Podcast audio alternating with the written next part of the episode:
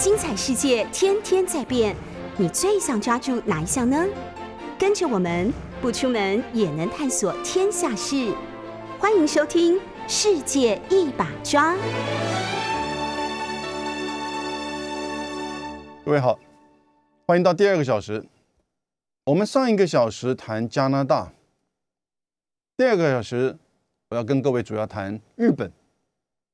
但是在谈日本之前，我还是把加拿大再做一个总结。其实我对加拿大有很特殊的这种感情，接触的感觉都事实上相当的印象不错。我想过去这二十年，加拿大政府跟人民也了解到。他们在过去殖民地时期，整个这种针对加拿大的原住民 （First Nations） 第一民族，到现在人口还是有将近百万人的原住民，过去百年以上的这个时间，是一个非常残酷的对待，把原本就属于原住民的北美的加拿大的土地。在不断的这种吞金蚕食的殖民开垦的过程当中，以无主地的方式不断的去建构、主张自己的新的家园，但是呢，却无视于原住民在这个地区的这个土地权跟生存权，甚至到了这个一七六三年，英国国王乔治三世把整个加拿大跟北美的土地。除了已经私有化的土地之外，都宣称成为英国国王所这个拥有。美之名是去保护原住民被这种越来越多的开垦者、殖民者的这种不断的迫害，但事实上变成一种国家的霸占，也就是他真正在法律上把原住民主张的这个对土地的所有权给剥夺了。到了一八。六七年，加拿大真正算是独立了。那个时候，加拿大大概是整个有三个邦、三个省，包含那个时候叫加拿大省，啊，以及旁边靠近大西洋的两个省，小的省，这种结合起来独立。然后呢，一个新的就是政府，第一任的总理就叫做亚当麦当劳，麦克当劳好了，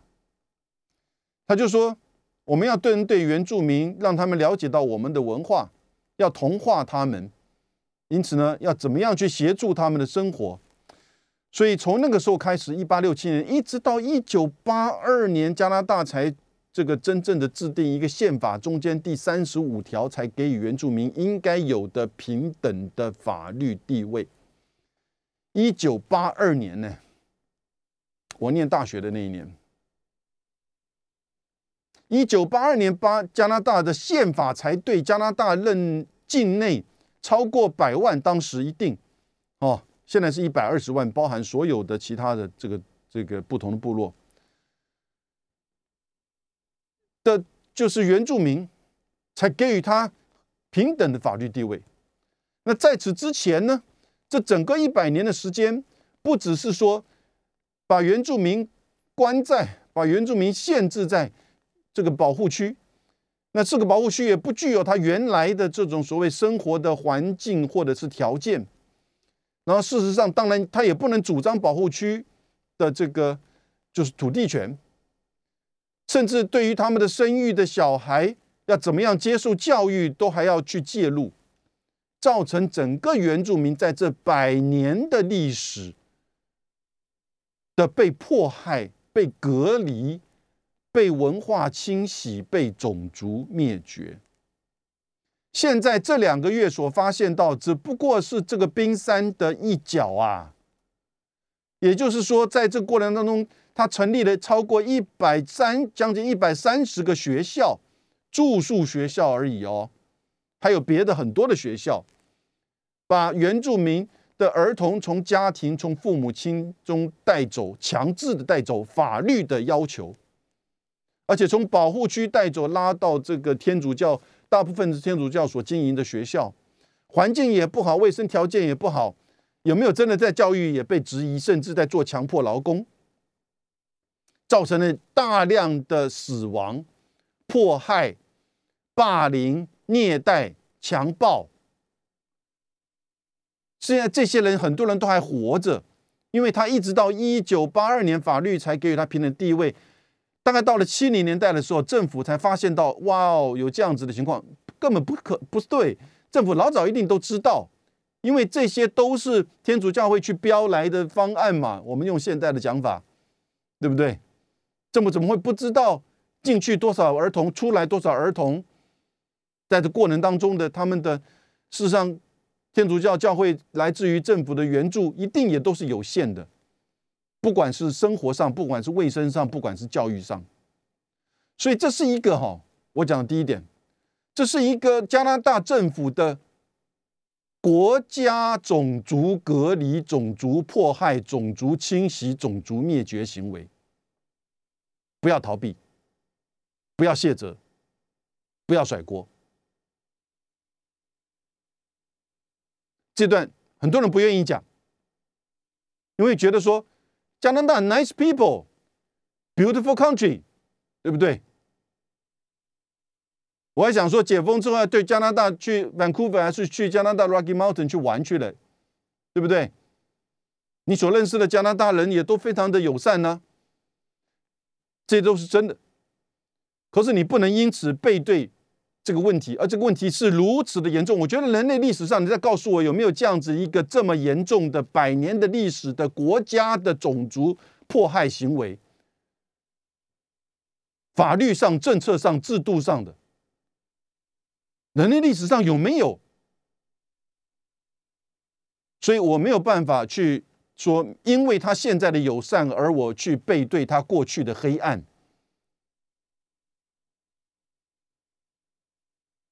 那现在这个黑暗被揭露出来，两个学校的不可思议的，《纽约时报》也不过就一篇的报道过去了。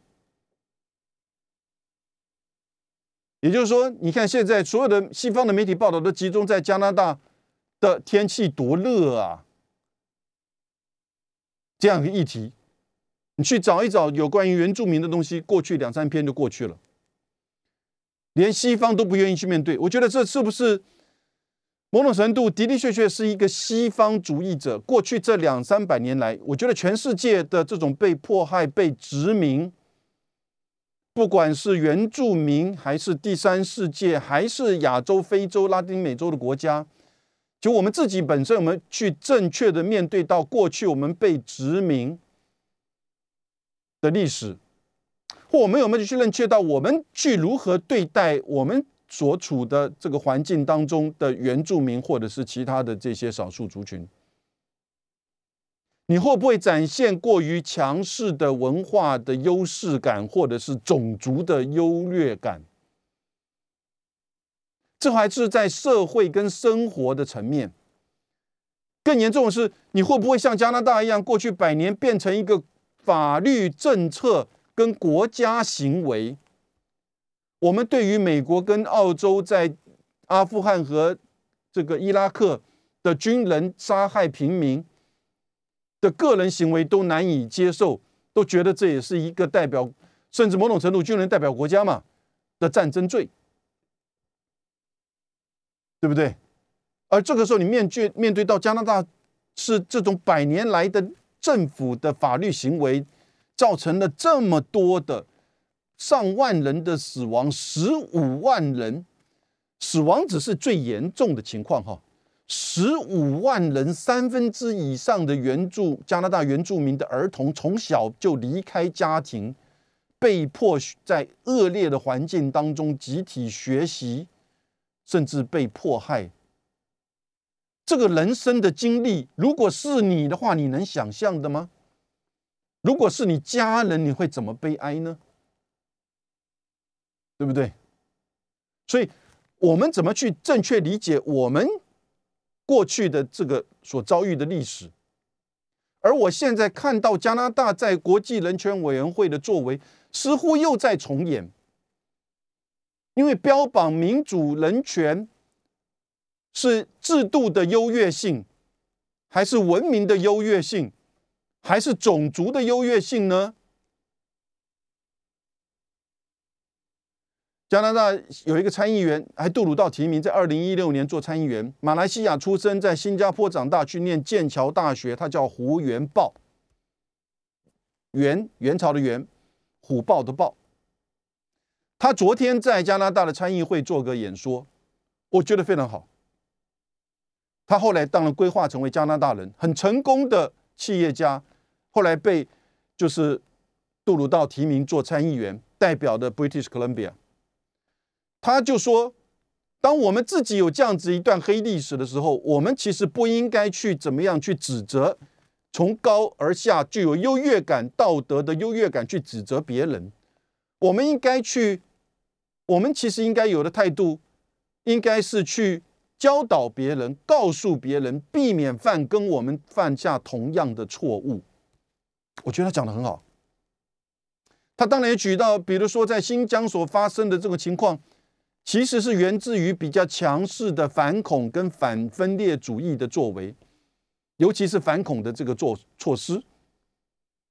没有造成任何的，就是所谓的种族灭绝的这个东西。当然，这会不会有人权的议题？这个其实加拿大反而是有经验可以去提供这样一个经验的。在我们，他再次强调，在我们自己要深刻、再深刻的自我反省跟面对过去的时候，他强调加拿大还是要这样子，不能说发一个。这个调查报告做个道歉，然后呢就叫天主教教教宗啊，你要来加拿大道歉哦，哇，好像变得跟他无关一样，是不是？所以当中国大陆在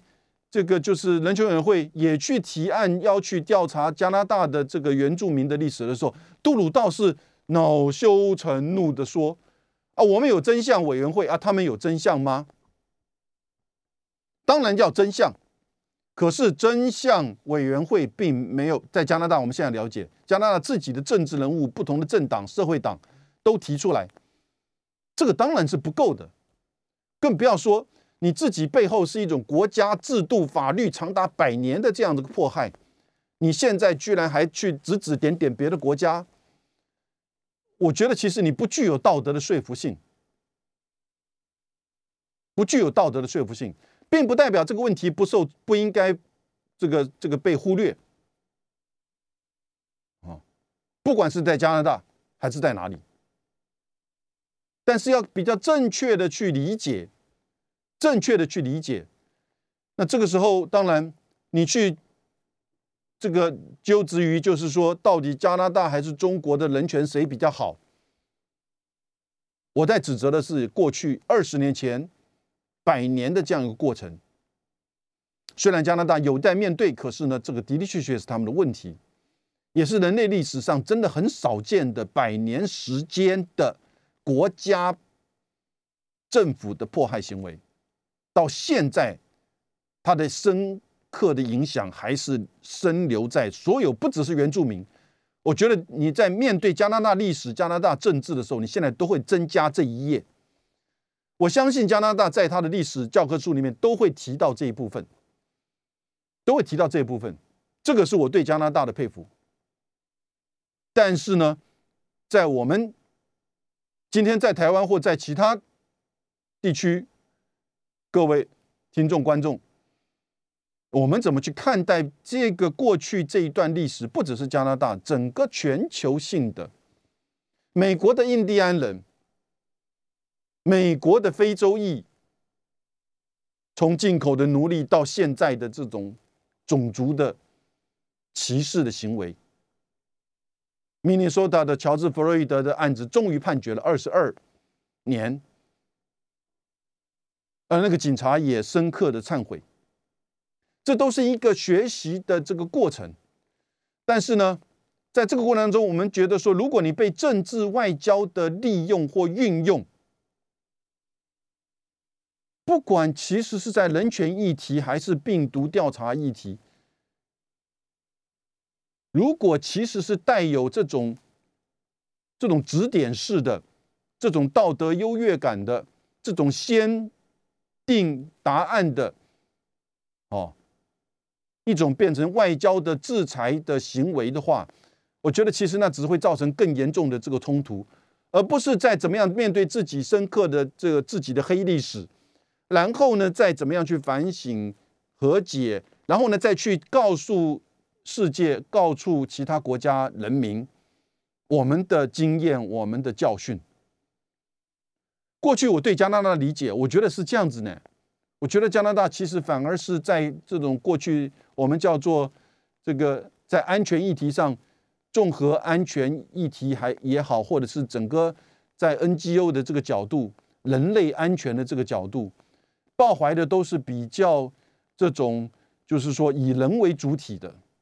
而不是以国家、以某一些政党或阶层的利益，或者是种族的利益的。因此，加拿大的种族的包容性，跟就是说，他对于不同的文化的这种接纳程度，才是比较宽广的。现在这个事情出来，我觉得加拿大又碰到一波这个冲击，当然又碰到这样子的疫情的冲击，所以也的的确确，我是觉得加拿大，在我个人觉得，在他面对这样子的，就是说种族的黑历史的时候，其实真的对外行为上。一定要要三思，你所带来的效应，以及其他国家怎么再去看你加拿大政府跟人民。好，我们接下来谈的是日本。日本，这也是过去这几天的一个新闻，几个新闻跟各位分享。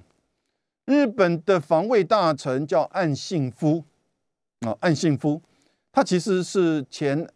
安倍晋三首相的这个弟弟哈，亲弟弟哦，因为他小的时候出生之后过继给这个另外一个家族。他在六月十七号透过视讯在欧洲议会小组委员会，他说，日肉双这个日本跟欧洲双方啊，应该要加强合作对抗中国。然后呢，他也提到台湾台海的这个情势，认为台湾的情势的稳定对国际社会来说是很重要的。为什么呢？他会举行这样一个视讯会议，跟这个欧洲的议会议会的这个小组哈，因为欧洲议会，欧洲议会最近很活跃，对不对？在就是说，针对呃中欧签订的全面投资协议的这种反对，以及针对中国大陆的这个人权议题，指责是这个种族灭绝哦，在这些议题上非常的这个凸显出他的这个角色。然后呢，所以欧洲议会邀请这个防卫大臣安信介。进行这样一个视讯的演说，因为这个欧洲议会，它要在九月制定欧洲版的印太战略，哦，欧洲版的九月份要制定欧洲版的印太战略。不过各位，欧盟啊不是国家，欧盟是一个超国家组织。虽然许多欧盟二十七个会员国现在把它的一些这个权利啊，特别是在于经济贸易跟财政上哈，让渡给这个欧盟，欧盟因此呢。他有议会，议会也是二十七个国家的这个会员国的人民直接选出来的。他还有这个欧盟的这个政党，不是不是各国的政党哈。然后呢，他还有一个执行委员会，啊，执委会，也就是有点像是这个欧盟政府一样。他有一个理事会，理事会是二十七个会员国组成的，所以有个主席。所以欧盟有两个领导人，分别是理事会跟这个执委会的主席，哦，米歇尔跟那个。呃，另外一个女的，所以，可是各位，欧盟毕竟其实不是国家，它真正的决策的主导还是在会员国、大国，也就是在法国、德国。所以，我们现在在很多的媒体上哈，你会看到不断许多欧盟官员呐、欧盟主席啊、欧盟议会的一些发言，好像就代表哇，整个欧洲会这样子，哇，你被误导了，你被误导了。其实关键还是梅克尔，还是马克宏，还是这些国家政府，尤其是在牵扯到重大议题的时候，如果你是牵扯到，比如说这个进口的关税，或者是说相关的这些认证啊，那可能是欧盟会自己去做决定。所以基本上，当这个日本防卫大臣岸信介。他其实接受的欧洲议会的邀请，在发表演说的时候，他就说：“他说，面对中国大陆升高对台湾的军事压力，有关台海的情势稳定，其实对于国际社会的稳定也是很重要。到目前为止，他说的还比较保这个含蓄一点哈。然后呢，到了二十四号，他接受彭博 （Bloomberg） 的资讯的这个就是演说，他就直接说了，他说台湾安全、台海和平，这个关系到直接关系到日本安全。Well，这个是第一次日本的内阁官员的首度公开将台湾安全跟日本安全的这种连结，哦，这个连结。然后他在访问当中说，台湾的和平及稳定与日本直接相关，我们密切关注中国大陆和台湾的关系。随着中国大陆的军事强化和台湾之间的平衡倾斜到中国的那一边，哦，我们是密切的这个关注。那这个情况现在看起来逐年扩大。安信界的讲话还是站在一个就是日本的官员跟这个防卫大臣的立场。不过你也看到，他也开始在做突破。然后呢，安信介各位了解，他其实是安倍晋三的这个弟弟。那当然，他跟台湾的关系非常的好。好，我也见过他。那他在去年这个七月的时候呢，还来过台湾。那个时候，李登辉前总统李登辉过去的时候呢，有就是说这个出殡的这个安信介还亲自过来。到了八月，他就去做了这个。这个就是呃防呃九月就做防卫大臣了，九月做防卫大臣。那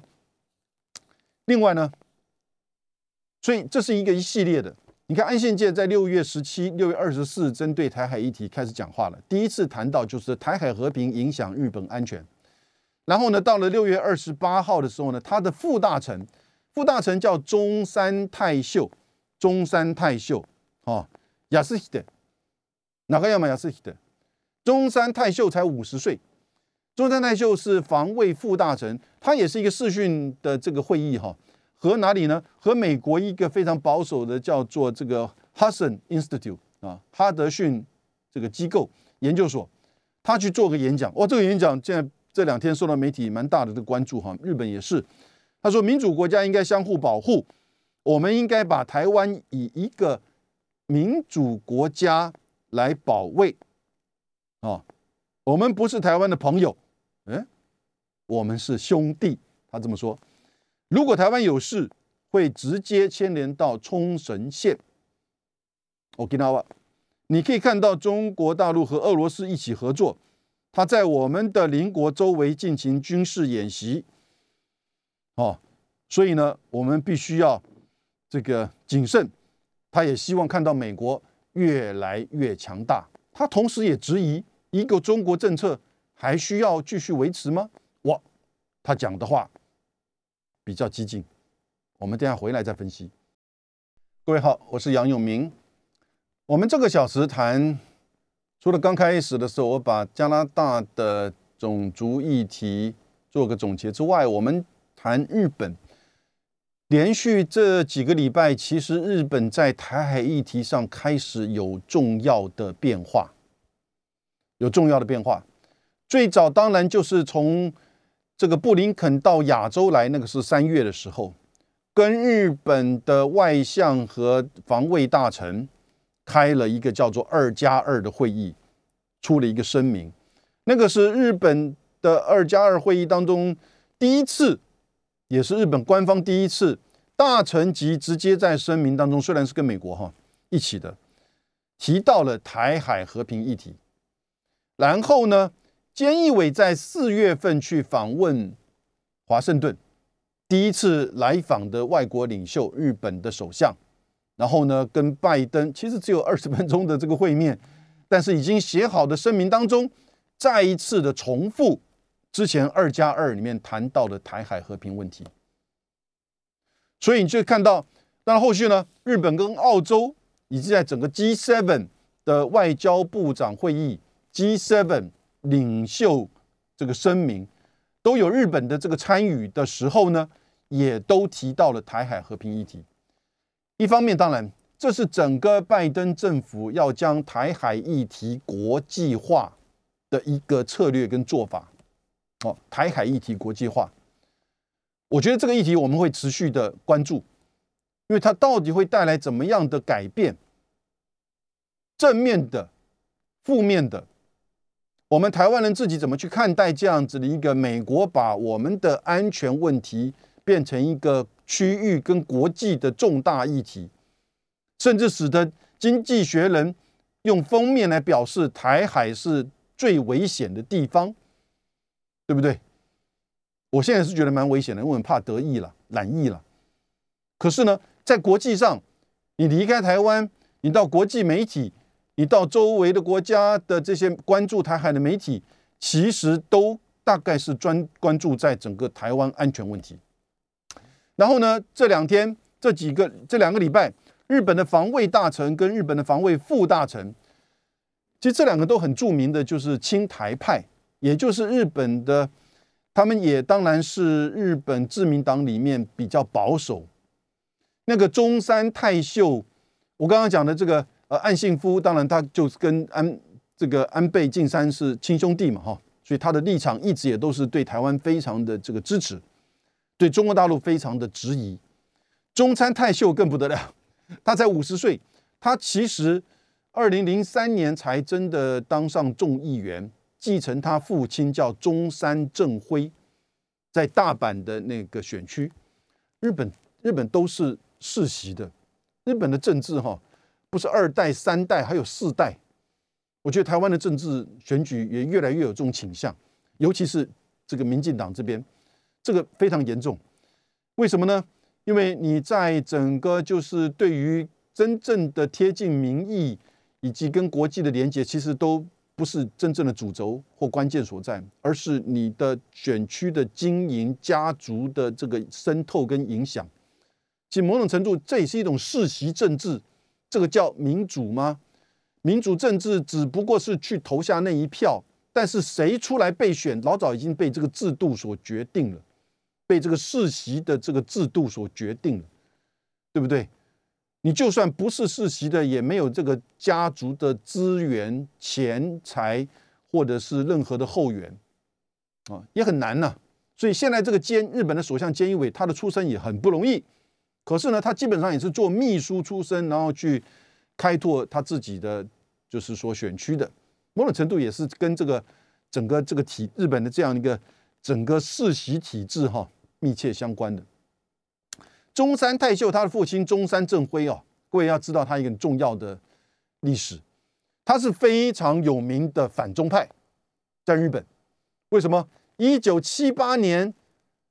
中日友好和平条约。他是唯一反对的五个人当中的一个，所以一九七八年的时代哦，日中要去建立正这个邦交关系嘛，啊，然后呢，那个当然老早建立了，一九七零年，然后呢，到了一九七八年要去推建立一个双边的这个友好和平条约，哦，中山正辉是反对的，中山正辉现在这个就是说后来做到邮政大臣、建设大臣。在日本的政治，在自民党的这个保守派势力里面，有他的地地位。他把他自己的这个选区哈，就等于是过继给 这个他的儿子了，中山泰秀。五十岁的中山泰秀也被安倍晋三这个栽培，所以一下子就做外务大臣，那现在是做防卫大臣。防卫大臣，那他针对就是说美国的这个非常保守的 Huston Institute 的这个讲话里面，第一个，他认为台湾。就是一个民主国家应该要保护。第二个，他认为台湾不是日本的朋友，而是日本的兄弟。第三个，他觉得所谓的“一中”政策是不是应该要做一些检讨？哦，那当被被日本这个被这个媒体问到说：“你这个是代表日本的官方吗？”他说：“这是我的想法。”OK，但当然就是代表官方的了。所以，我们现在看日本自民党啊，过去。这个右派对于这个台海议题，事实上都比较，就是说，不是直接的发言。对于台湾是亲台派的这个作为，是都都很积极啊。我都接触很多人，呃，有些人这个会两三个月就来台湾一次，议员哈讲的众这个尤其是众议员，因此跟台湾的关系都非常的密切。但是呢，呃，他们对于有关于中两岸之间，或者是跟中国大陆有关的这个发言的时候呢？都会用比较就是水面下的啊，或者是说用别的方式去影响这个决策，但不容易，因为日本的这个政治人物、政政治人物对真正的这个重大的国家的政策影响哦，还是受制于就是国家利益，然后呢，政府的这种既行的政策，还有呢，当然就是官僚的意见啊，这个才是真正日本的重大决策的决策主轴。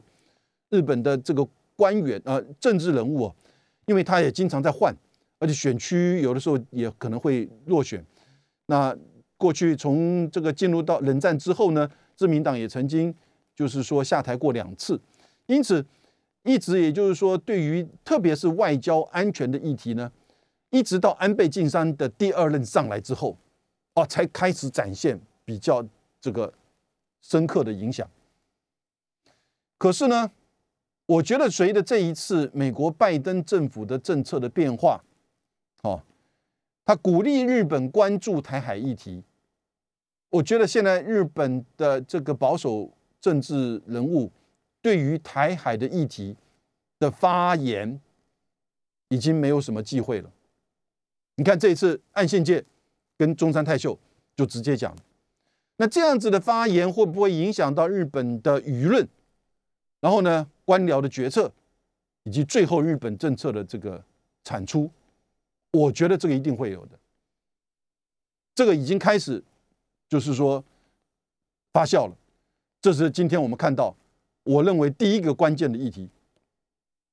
但第二个关键议题就是说，日本是否会在美国的印太战略更加的积极？这一定会。你看，在日本，它不只是说跟美国。跟 G7 里面谈到台海议题，他现在跟澳洲以及你看到这个防卫大臣跟欧洲，虽然是欧洲议会小组的这个会议，哦，副大臣跟美国的这个智库都谈到台海议题，所以呢，某种程度日本现在已经大概觉得，日本一直就是认为它是在亚洲的英国，它是亚洲等于是美国的最特殊的伙伴关系。特别关系的这样子一个美日关系，美日安保体制之下这样一个设计的，所以这个是我觉得接下来日本在就是说印太战略上啊，会成为美国印太战略的代言人。但在此之前哈，我要跟各位再提供一点更为深刻的分析，也就是我们从这个整个美日安保体制以及这个历史上过来。还有到了二零一五年，日本的这个安保法案，好，到现在二零二一年的美日的二加二跟领袖声明谈到台海和平议题的时候，这三个变化，美日安保二零一五，美日安保从二这个一九二一九五一年就开始了，当然分了几个阶段，美日安保二零一五的安保体制到。就是今年二零二一年的二加二跟美日领袖声明当中都有这个台湾因素在这里面，而过去台湾因素比较隐晦，比较不清楚，比较是这种战略模糊的一种设计。讲到日本的角色跟是否能可以参与，哦，有很多它法律上、政策上的限制。但是你现在看到二零二一年，当拜登开始做这个转变的时候，现在至少这两个刚好又碰到两位防卫省的大臣、副大臣、部长、副部长，都是比较保守的亲台派，因此呢，也就更毫无忌讳的开始表现积极的这个兴趣跟态度了。我们现在看美日安保，一九五一年美日安保哈。其实那个时候，美美日安保一九五一年的时候，美国还是在占领的日本的，也就是签署了美日安保，让美军驻日的合法化，哦，同时也在打这个韩战，哦，一直到一九六零年的时候呢，它才有一个真正的修正的这个条文，比较有正这个意义的。这个条文总总共有十条，第五条提到的是有关于日本遭受攻军事攻击时的应对方式。而第六条则是有关于维护远东地区的和平与安全问题。所以，一九六零年日美日安保的修正条文当中的第六条提到是远东地区，那个时候还有远东的这个概念哈，现在都不应该用远东这个概念，因为远东是一个欧洲中心嘛，因为你从地图上看起来，如果把欧洲放中间，亚洲就在的东远方的这个东边的远方嘛，远东嘛，哦，所以我们觉得现在这个概念，那是欧洲中心的概念，那是过去十九世纪到二十世纪的前夜的这样子的一种远东，哦，但是在一九六零年的第六条，居然还有远东的概念。远东地区其实他讲什么叫远东地区？后来他们说中华民国，因为那个时候日本跟台湾有这个邦交关系嘛，就中华民国有没有包含在远东地区？答案是有的，哦，答案是有的。所以呢，也就是说，如果在台海地区发生军事冲突，驻日美军开始去动员介入的时候，日本是不是可以提供相关的这些驻日美军的所需要的协助？一直就是这个问题了。什么协助？一直到一九九七年、二零一五年之前，都基本上是后勤和基地的协助。也就是说，你去打吧，我提供你后勤跟基地，哦，这样子概念。可是我觉得到二零一五年之后啊，开始有变化了。什么变化呢？我们休息一下再回来。各位好，日本在二次大战之后被美国占领的七年，进入到冷战，同时也是寒战。然后呢，美军在一九五一年跟日本签署了美日安保条约，正式的一种就是取得了美国驻军的合法，当然也提供核子保护军事联盟。在冷战时期，那个时候主要的这个军事的威胁对日本是来自于北方的苏联啊。然后进入到一九六一年的这个条约修正呢，就提到了远东地区。因为美国驻扎在日本的军队，尤其是冲绳呢，占整个美国驻日美军大概是七成的人数。主要的军事的驻扎的结构以及防卫的方面，是以整个亚洲为范围，而不是以日本本土的防卫，跟美国的驻韩美军、美韩的军事同盟的性质是不一样的，不一样的。你想想看。整个以空军基地、海军基地加上海军陆战队，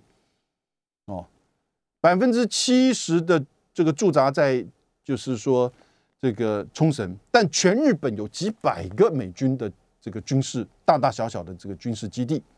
哦，将近人人数现在将近两万八到三万三之间。那么美国在德国到现在也有将近三万的驻军。啊美国在全世界的驻军这种前进部署也是唯一的，所以到了一九九七年，冷战结束了，冷战结束了，对不对？北方的威胁消失了，所以呢，一九九七年，美日就签入一个叫做新安保指南。一九七八年有一个安保指南，所以一九九七年就有一个新安保指南。那个时候是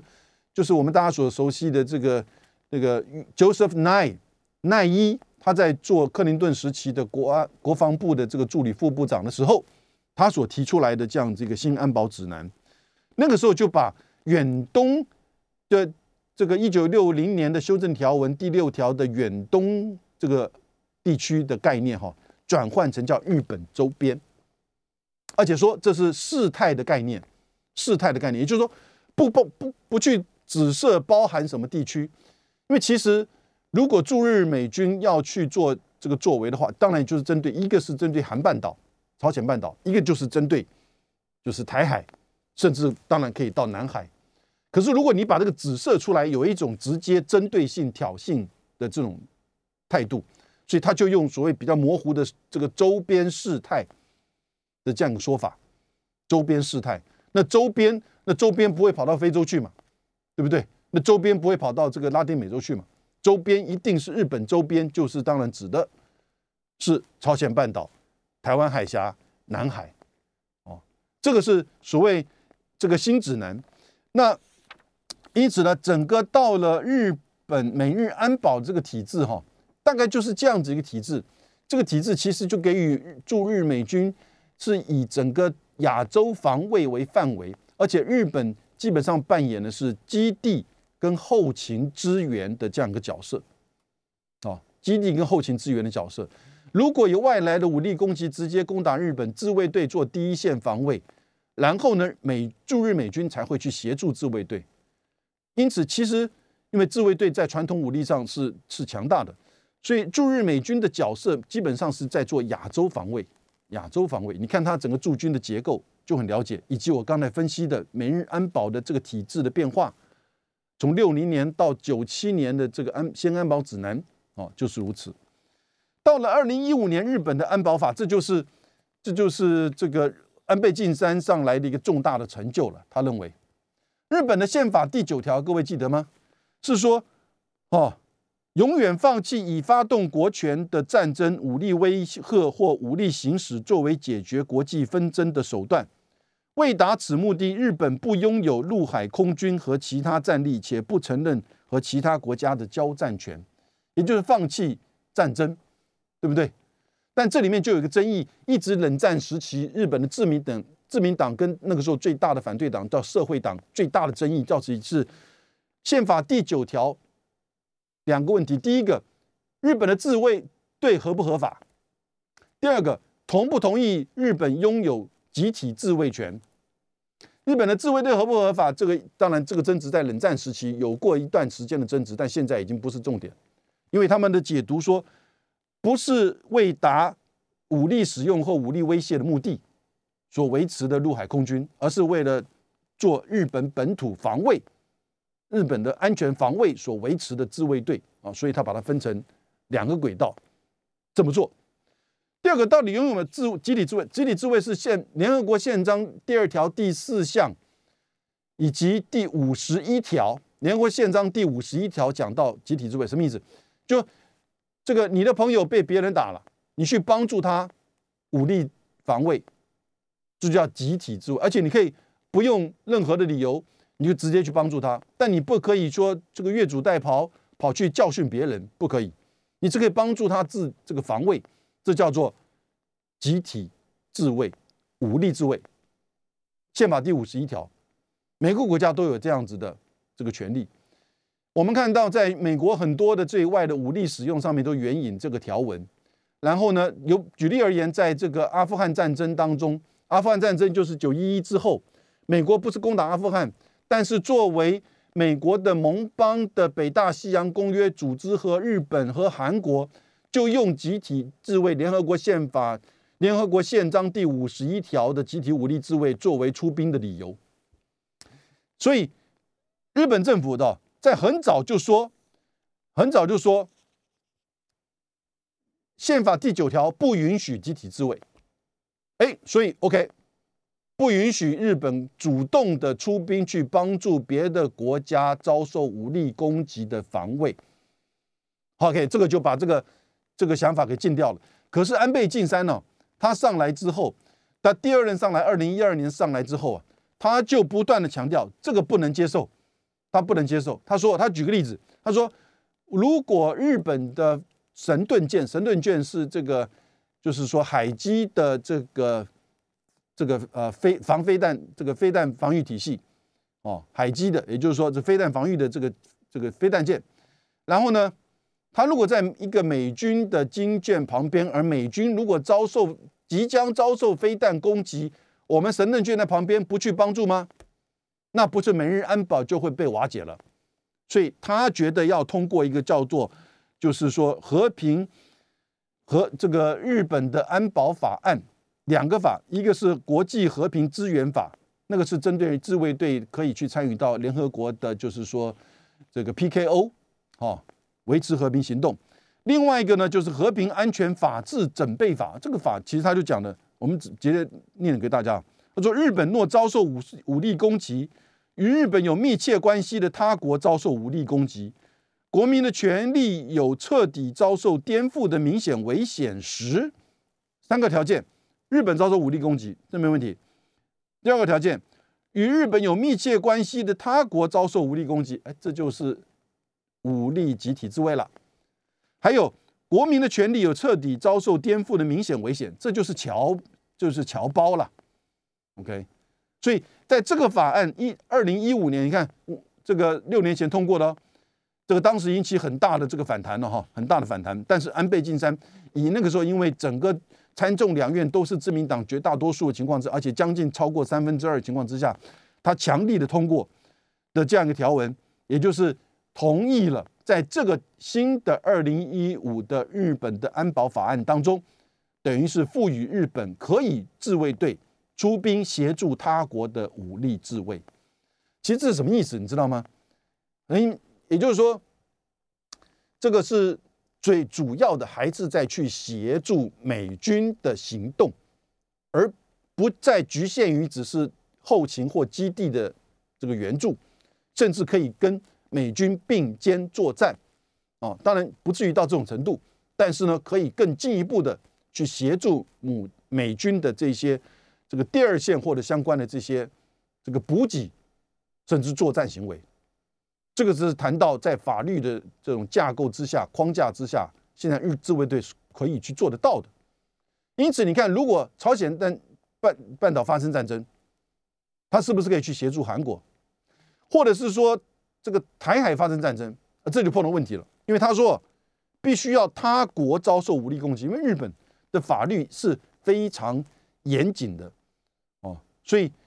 这个会被解读为日本跟。台湾跟中华民国没有邦交，所以呢，你就不可以去以这个来去认定哦。但这个东西都是当时都必须要看实际的这个情况去去去了解哈。它并不是单纯的做这种条文的解释就可以看得出来绝对的方向的。当时的日本诺贝尔和平奖叫大山大江健三郎，这个非常有名，对不对？他就反对这个二零一五的，就是这个法案。那大家更熟悉的宫崎骏动画。大师有没有？他也反对哦。可是这只不过是一个新的法案通过，也没有什么机会去验证，对不对？日本受限于日中关系，整个亚洲经济整合，他也不会去这个笨到就说跑去这个军舰来去报台海去做什么巡视等等之类的哦，也没有这样发生过。但是呢，你看今年二零二一年现在开始，美国透过拜登呢，透过。三月份的二加二的会议，然后呢，到了这个四月份的跟监义委的会议，到后面一连串。那当然，这个时候我觉得日本的官僚发生一个作用了。为什么呢？因为拜登要希望讲的一句话只有一句话，说强调台海和平稳定的重要性。他要把这个这句话强调台海和平稳定重重要性呢，放到就是说，就是整个美日。哦，美韩甚至到全球的框架当中把它国际化，但日本觉得这么一做哈，因为日本第一个突被突破的嘛，他这么一做，他就觉得日中关系，日中关系现在中日的贸易的第一季一到五一到五月不止第一季哈，一到五月是前所未有的高，是去年的呃增加百分之三十八点二，不得了。接下来的经整个亚洲经济整合，日本也是重要的这个参与者。所以呢，也就是说，他就加入新的一句话，后面那句话，鼓励两岸问题和平解决，啊，所以这个是被修正的，这个意涵我们以后再进一步分析。我在这边告诉大家的是，日本这个时候，尤其他的保守的政政客、政治人物，将来在台海议题一定会更大胆、更积极的。那这个是未来的一个新的变化。今天分析到这边，谢谢大家。